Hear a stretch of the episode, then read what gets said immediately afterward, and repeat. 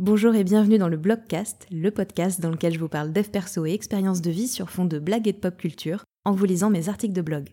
Je suis Laurent Chavel, coach, thérapeute et autrice, et c'est parti pour un nouvel épisode. Bonne écoute Cette semaine, j'ai envie de partager avec vous euh, ce que m'apportent mes clients euh, à moi en tant que coach et thérapeute. En tant que client ou cliente, patient ou patiente de coach, psy ou thérapeute, on se demande parfois ce que la personne qui nous suit peut bien penser de nous ou de telle ou telle situation qu'on a vécue.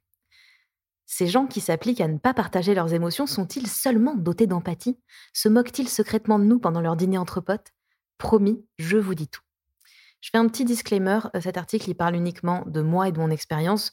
Je ne prétends aucunement m'exprimer au nom de tous les thérapeutes de la Terre. Je pense que vous le savez, mais bon.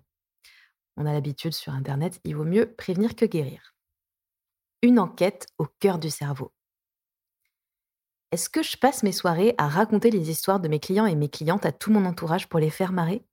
Est-ce qu'il m'arrive de penser pendant une session des phrases du type «Oh, Elle est vraiment con-con, Williamette, moi à sa place, j'aurais pas fait ça Non. Je sais que ça peut paraître difficile à appréhender de l'extérieur, euh, mais j'ai vraiment jamais de jugement sur mes clients et mes clientes. D'abord, bah, parce que c'est important hein, de ne pas juger ce qu'on nous raconte pour être efficace dans son travail de thérapeute. Parce que si Williamette, elle agit ou réfléchit de telle manière, c'est toujours qu'il y a une raison. Ce qui m'intéresse, moi, c'est de comprendre cette raison pour l'aider à avancer. Dans le cas où son comportement ou ses pensées la font souffrir uniquement. Si elle, elle est très heureuse comme ça, c'est pas à moi de décider qu'elle devrait changer. Ça, je fais une petite parenthèse. ça veut dire que si j'ai quelqu'un qui moi je repère quelque chose chez quelqu'un, je vais poser une question. Si la personne rejette ma proposition, je n'insiste pas. Je le précise parce qu'il il y a pas mal de il y a pas mal de dérives sectaires qui remontent en ce moment dans le dev perso. alors c'est dev perso, mais ça touche pas que des coachs, hein, ça touche aussi malheureusement des psychologues ou des psychiatres.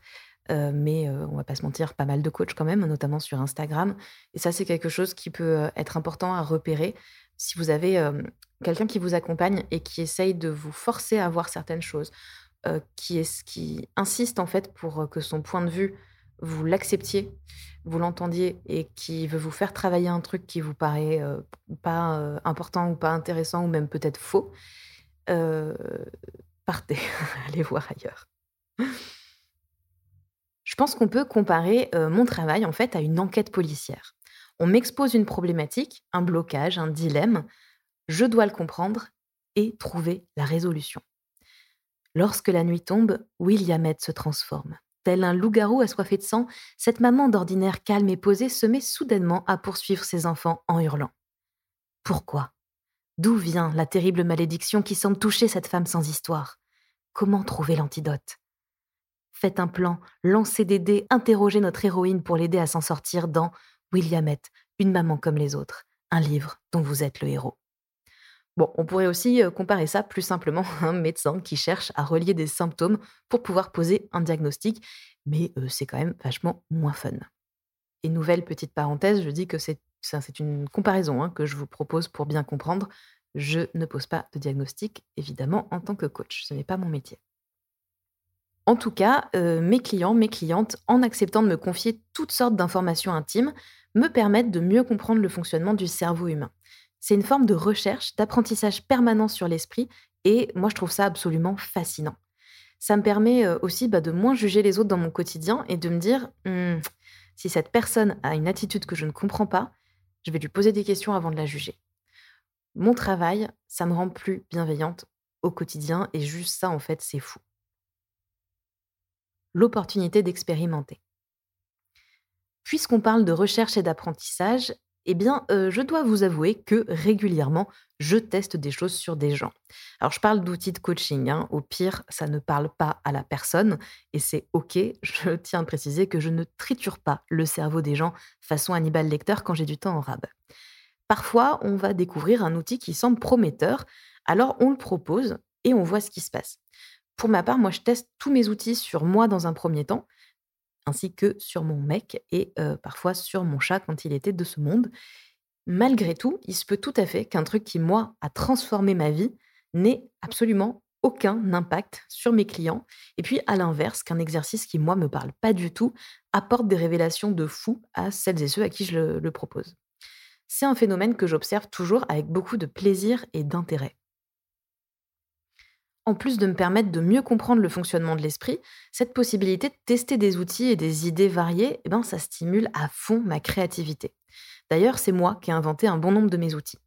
Il arrive que je les imagine hein, à partir d'une lecture, d'une expérience perso ou à l'écoute d'un podcast. Il arrive aussi que je mette au point de nouveaux exercices pour répondre aux besoins spécifiques d'un ou d'une cliente. Et ça, en fait, c'est génial parce que je peux ensuite les proposer à d'autres personnes pour pouvoir les accompagner encore mieux. Sans oublier de les adapter, évidemment, en fonction de chaque personne. Et ça, c'est un grand kiff personnel. Merci de ne pas me juger. Je vous rappelle que moi, je ne vous juge pas un travail sur soi permanent. Enfin, il y a tout un pan très perso auquel mes clients euh, n'auront jamais vraiment accès. Par exemple, la première personne qui arrive jusqu'à vous sans avoir été recommandée par le pote de votre cousin, franchement, c'est vraiment cool. Certains de mes clients sont plus complexes que d'autres à aider et ça force en fait à chercher des solutions différentes. On se reconnaît aussi parfois dans les histoires qu'on nous raconte, c'est normal et ça peut permettre de nourrir notre propre réflexion. Bah oui, parce que nous aussi, on est des êtres humains imparfaits, en constante évolution et avec nos propres blocages à dépasser. Certains de mes clients ou certaines de mes clientes me ressemblent beaucoup et passent par des événements que j'ai traversés il y a quelques années.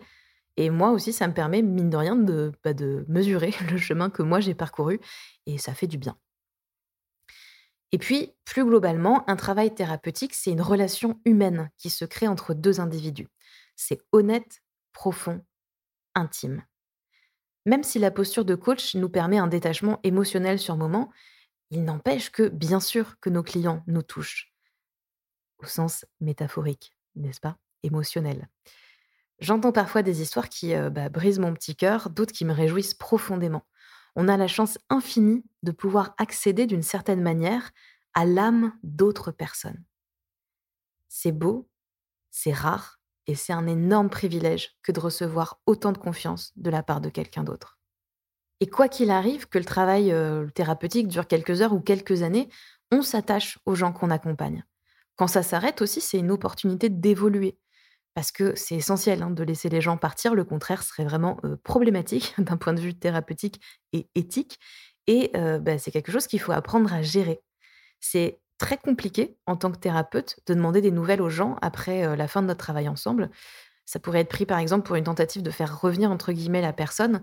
Ça peut aussi être bloquant si notre client ressent le besoin de couper avec cette période de sa vie.